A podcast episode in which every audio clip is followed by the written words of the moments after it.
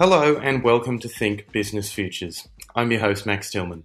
We're here every week with a panel of guests from the world of business and beyond to take a look at the numbers that make up the news. This week, our panel comes to you virtually, just as social distancing and a greater effort to flatten the curve of COVID 19 has changed every other facet of Australian life.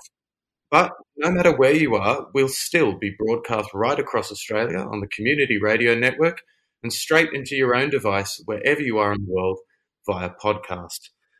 As of this morning, Monday, the 23rd of March, there have been more than 1,300 confirmed cases of COVID 19 in Australia. As we see across the world, a healthcare system can only be pushed so far. And here, experts are already predicting that a surge in COVID 19 cases could compromise the very model our healthcare system is built upon. On today's show, we're going to take a look at the numbers behind the health crisis and whether our hospitals are able to cope with what experts are describing as an imminent tsunami of cases. Joining me to discuss this by virtual link is our panel of guests. Stephen Duckett is the Health Program Director at the Grattan Institute, as well as the former Secretary of the Australian Health Department. Prabhu Sivabalan, Associate Dean of Engagement at the University of Technology, Sydney. And finally, Professor Rosalie Viney, Professor of Health Economics and Director of the Centre for Health Economics Research and Evaluation at the University of Technology, Sydney. Thank you all for joining me. Stephen, you've said in the past that when a system is under stress, as our healthcare system is now, that cracks start to appear where they may have not been visible before. What are some of the biggest cracks in the Australian healthcare system and how long have they been there? So, one of the things we're seeing with the uh, the response to coronavirus and COVID nineteen is that the the way the health system is structured, the very essence of the health system is shaping our response and is limiting our response.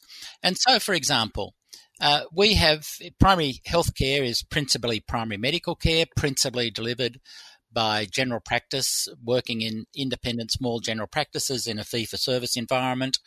The fee for service environment pays for doctors to do things.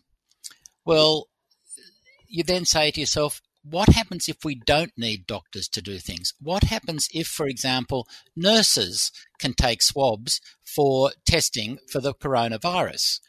Well, it's hard for us to make a shift from doctors being paid to do everything to, for example, having nurses do things so doctors can concentrate on the more serious issues that they need to do. And so the, the very shape of our healthcare system uh, is showing that we're not as agile and as quick in responding to the coronavirus as we might be because of these these historical legacies of how we've organized our health system. And is that becoming a realization the world over that a lot of healthcare systems that have been touted as being world class are suddenly, you know, in the cold light of day being found to have some serious inadequacies? Well, I think every healthcare system has its strengths and weaknesses. But for example, in the UK, in the National Health Service, they got uh, drive through clinics uh, for testing for coronavirus, staffed by nurses, up a week ahead of us. And, and at a time when the number of cases doubles every few days, a week is a big time in a disease's history. You've particularly highlighted the Australian healthcare model as being GP centric, and you've said yourself that this model is just simply unfit to handle a pandemic. Now, you've obviously touched on it in the last few moments, but as a health economist, what strikes you as just fundamentally wrong with this model? Well, as I said, every system has some has some strengths and weaknesses, and you know, if if if you're um, if if you want a system which is works well uh, for episodic care, works well when all you have is a simple issue that comes in and comes out, then fee for service works well generally. But if you want a system which looks after people continuously over time with a, with a, person with chronic disease, for example, you want to encourage continuity of care. You want to encourage the practice that they, that person is is working with to uh, ring them at home to say, you know, how are things going, and you might want a nurse to do that, for example. Similarly, in an epidemic, you don't need to have everybody fronting up to see a GP. Again, if I use the NHS as an example, uh, the English NHS as an example, they advertised about the coronavirus do not come to your GP. This is not what you should do. You should ring up this national number uh, to get advice. And they would then direct you to these drive through clinics or whatever.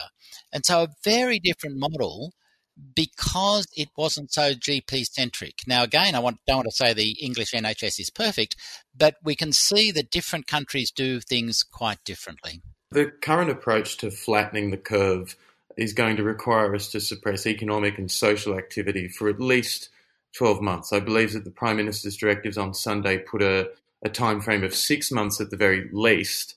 Um, so it could be much longer. Now, obviously, the economic and social costs of this are going to be absolutely enormous. Rosalie, if COVID 19 does indeed put such a strain upon the Australian economy, what are some of the hidden costs in the Australian healthcare system that are going to be worth worrying about in the future? So I think there are, I mean, there are several things that are important here. So first of all, I think just touching on the issues that Stephen raised before, um, there's the question of how our health system will cope with people who already have chronic diseases, who already have um, health problems that need to be dealt with when there's this additional strain on the system.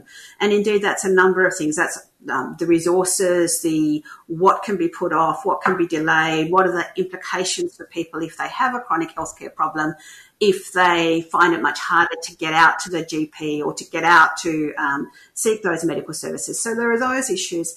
Then I think then the second issue is the question of um, strain in terms of um, uh, anxiety, depression, um, mental health issues resulting from the the, the more general economic problems and indeed the reduction in social interaction that we're going to see um, as a result of this pandemic. So, so those are two things. And then I think the third thing is we have to start to think and worry about supply chain issues in the health system as well and what the impacts will be as um, we see greater pressure on the system um, in terms of what that's going to do, whether our supply chains are going to be adequate across all kinds of things.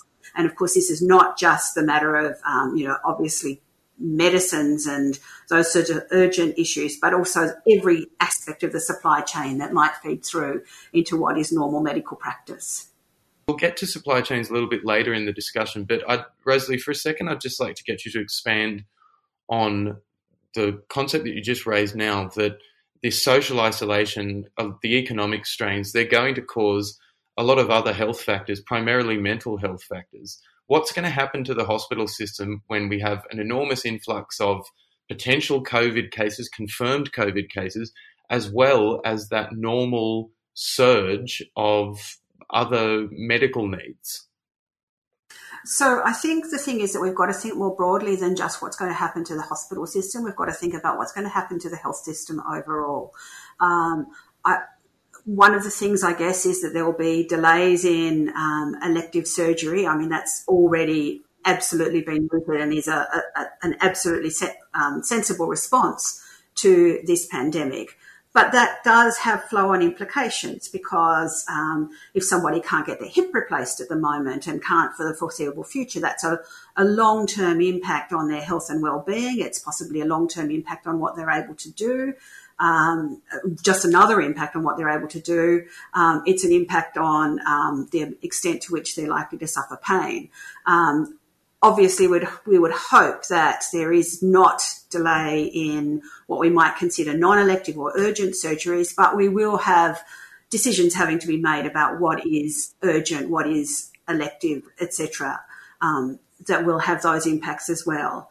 Um, and then I guess inevitably we're going to see that um, hospitals are going to have to rearrange their resources to be able to be ready. You know, you've got to have the capacity um, for a, an influx of cases, and that's going to mean pulling people off um, certain areas of the hospital and so that they're available to work in those other areas. Um, and again, that's going to mean that there will be delays and pressures there. Italy is being used as a case study in how COVID 19 can put enormous pressure on an otherwise healthy health system. The latest figures released on Sunday by the Italian Civil Protection Agency, they've showed that the deaths are still largely contained to Italy's richer northern regions, particularly around Lombardy, that particular area has been described as having a world class healthcare system. Prabhu, what are the financial margins of a world class healthcare system? Um, Max, that's a very good question. You do find that um, many economies globally operate uh, to to follow on from Stephen's point before uh, about the very nature of, of, funding and resourcing in the hospital system. Many economies globally operate off uh, an activity uh, based funding system where, uh, to, to keep it simple, we fund healthcare activity publicly based on how much work is done uh, at the uh, patient level.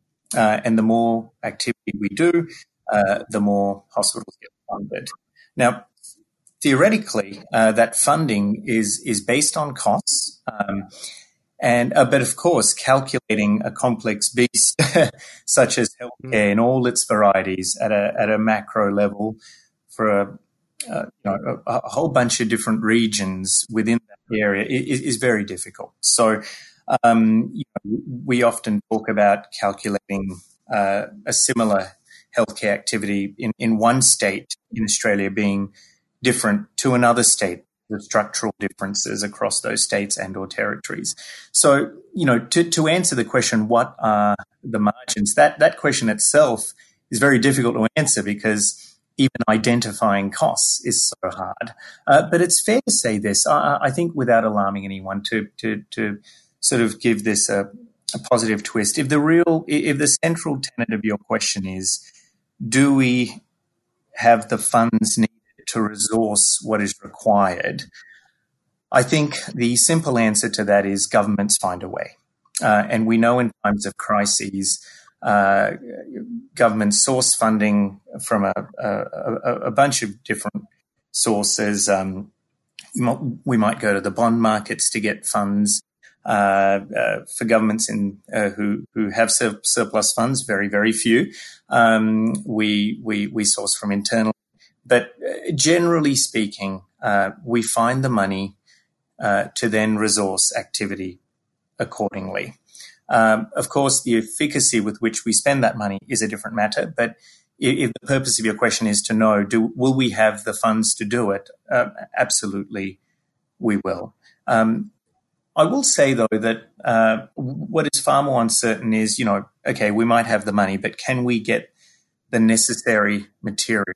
That, that that's where the uncertainty creeps in. Uh, we operate in a global environment.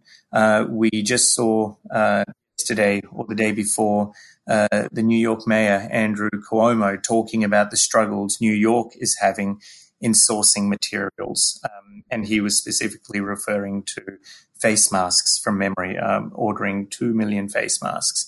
Um, now, if New York is struggling to get stuff, chances are down the track we may have our own struggles.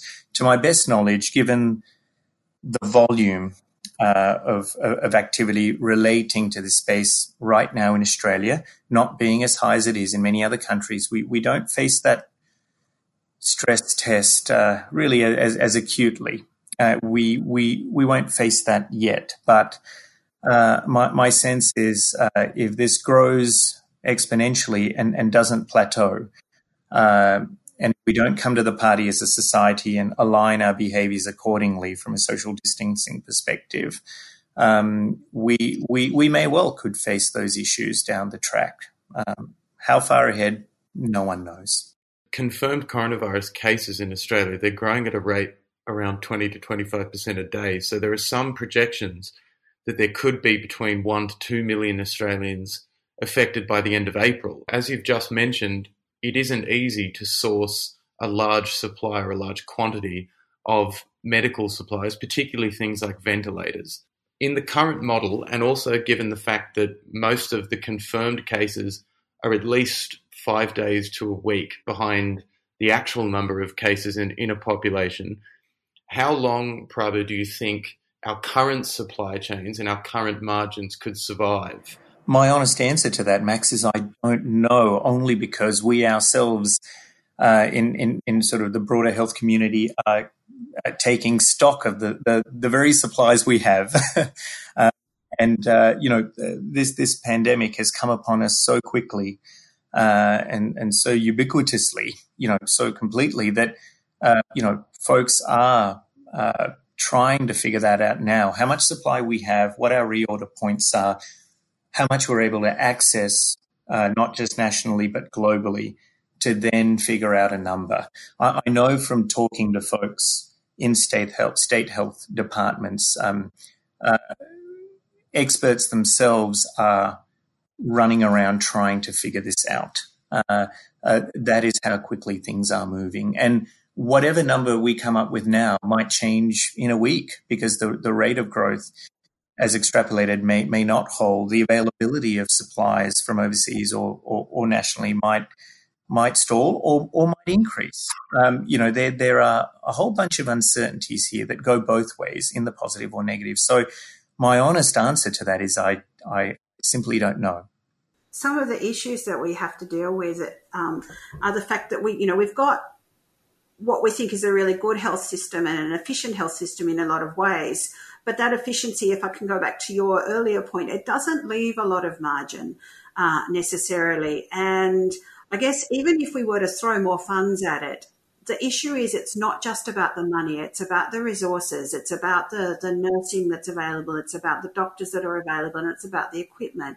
And I think the real issue here is, of course, you know, some of that is stuff that is obviously local. So our, our, our own homegrown resources in terms of the human resources, but then in terms of other um, supplies, we're dealing with a, a, an international issue, a pandemic. And so those pressures are going to be across the world. So I think it, it really is a very a very challenging. On that particular topic, just for a brief moment, I'm assuming that many of these medical supplies, including ventilators, is there an element of uh, producers and manufacturers of these medical supplies may start, even though it does come across as very cynical, essentially putting their products onto the open market Hmm, that's a good question. I mean, in some cases, there are matters of guarantees of supply. So, certainly in terms of um, uh, pharmaceutical agents in Australia, there, there's a, a, requirement for the supplier to guarantee supply um, and to alert the government if they're unable to guarantee supply. But that may not apply as fully across some other areas of medical equipment. So, could there be a possibility that there are just enormous price hikes in the next few months? we can't assume that uh, there's going to be no world after coronavirus. So if I were a, if I were a manufacturer, an Australian manufacturer, who decided to triple the price of ventilators uh, over the next uh, couple of weeks, in the assumption that there'd be no impact in 12 months' time, people wouldn't remember that. Uh, I don't think that would be a sensible long term strategy.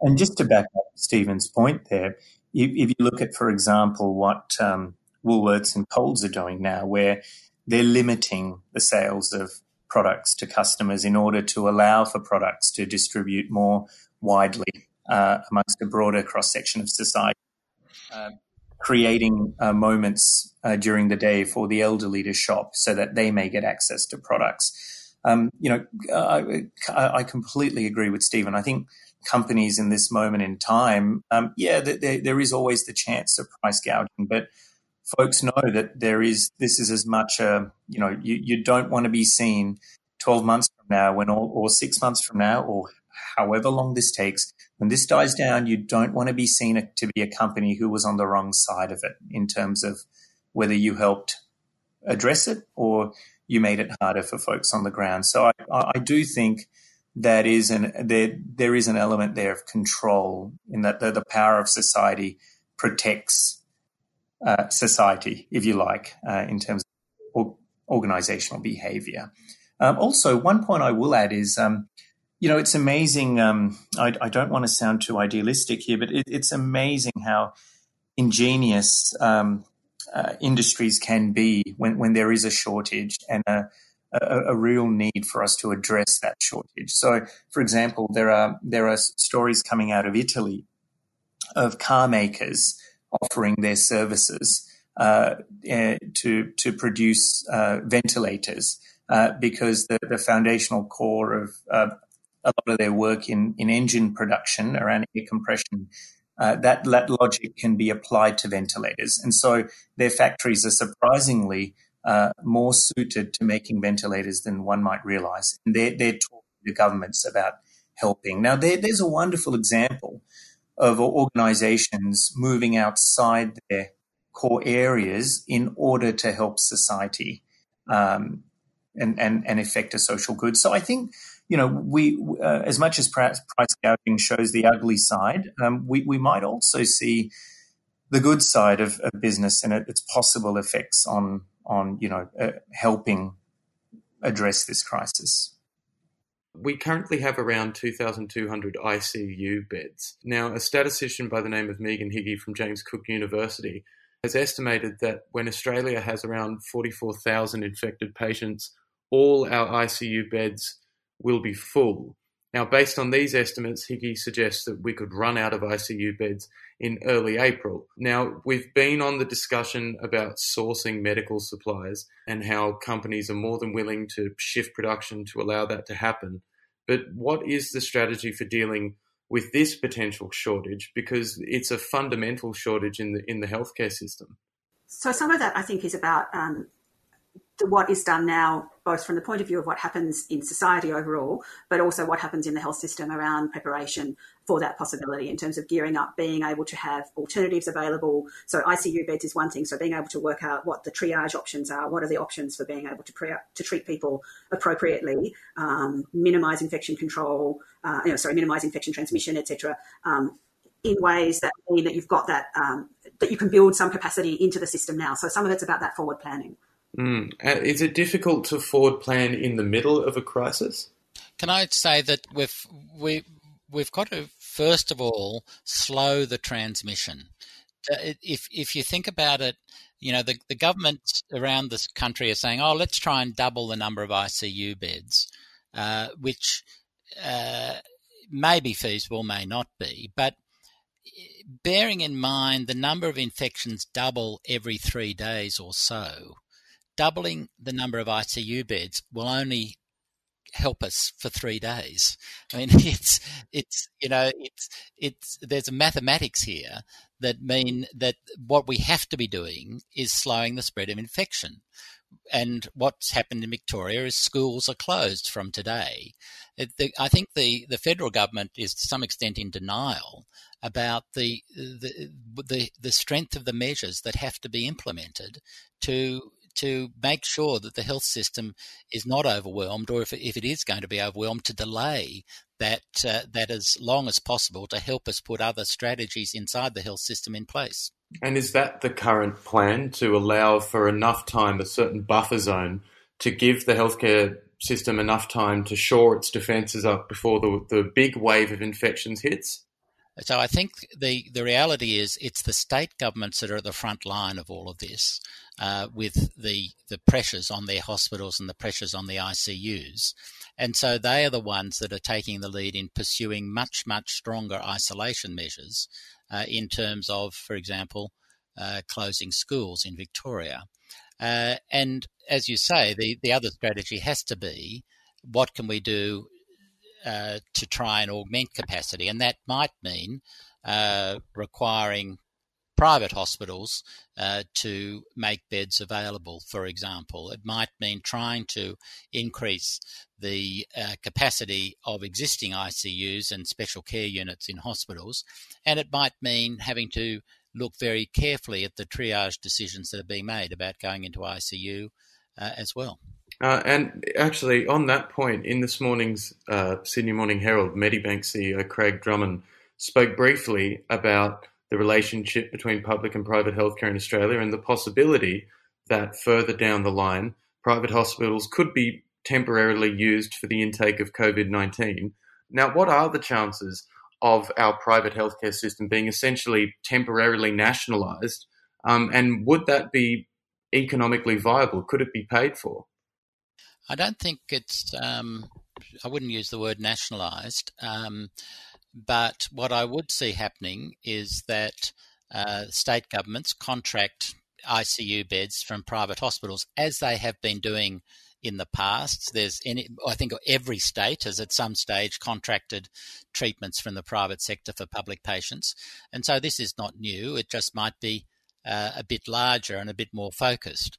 The issue is, you know, to what to what extent will, will private hospitals have choice? Will private hospitals be required to take a patient who has COVID 19, or will they only take be required to take patients who would otherwise be in the ICU for some other reason from the from the public sector. So only take so-called clean patients. So there are a number of choices that are around, and and I think over the next uh, week or so we'll see how they how they explore. And what do you think could potentially occur?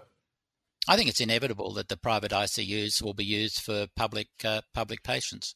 I think there's no other option for us. Where do we see our healthcare system in six months' time from now? This this crisis will have a very strong effect in getting uh, governments all around the world to resource healthcare uh, in ways that they haven't before. Um, and in relation to your point around uh, uh six months from from now, Max. I think where you know for all of us listening out there, I think you know we always say sort of you know you, you sort of the, the, the effects of local behavior.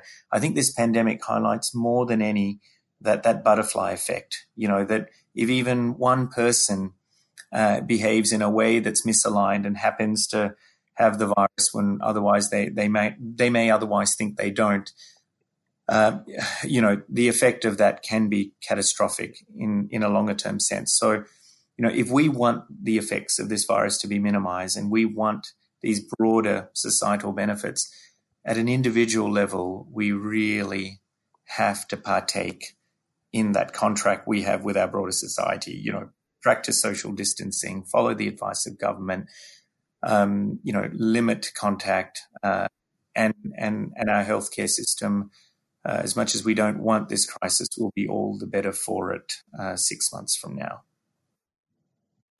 So let me say, I mean, let's hope that this crisis is well and truly over by then, but we it may well not be. I think maybe the, some of the question is about what are the lessons that we can learn for the health system for the future about what we need in terms of capacity and response, um, how we organise things, um, how we manage things, uh, dealing with things like ensuring that there's substitutability between resources, um, that there is capacity in the system, and I guess being aware that uh, an efficient health system is not a health system that is so stretched that it doesn't have the capacity to respond to crises such as these. So, I'm not. I'm. I don't think we can wind back the clock. Uh, certainly, during the Second World War, women went into the workforce, and to some extent, they were first forced out of the workforce at the end of the Second World War. Uh, I think this is not going to be like that. I think, for example, the the idea that consultations can be done by telehealth will become part of the norm and we'll, we won't go back to everything being face to face. The idea that we can make changes to who does what in the health system is going to probably won't be able to be unwound. So I think we've got to think this has caused a shake-up in the health system, a shake-up for the bad in terms of uh, the pressure on the health system that has occurred, but also a shake-up for the good in what might happen in the long term and what might it open up as policy opportunities. Well, that's about it for today's show. Thank you to Stephen Duckett, Prabhu Sivabalan, and Professor Rosalie Viney. Think Business Futures is produced with the assistance of the UTS Business School. Make sure to catch the full show on your favourite podcast app and don't forget to tell your friends about the good word of the show. I've been your host, Max Tillman. See you again next week.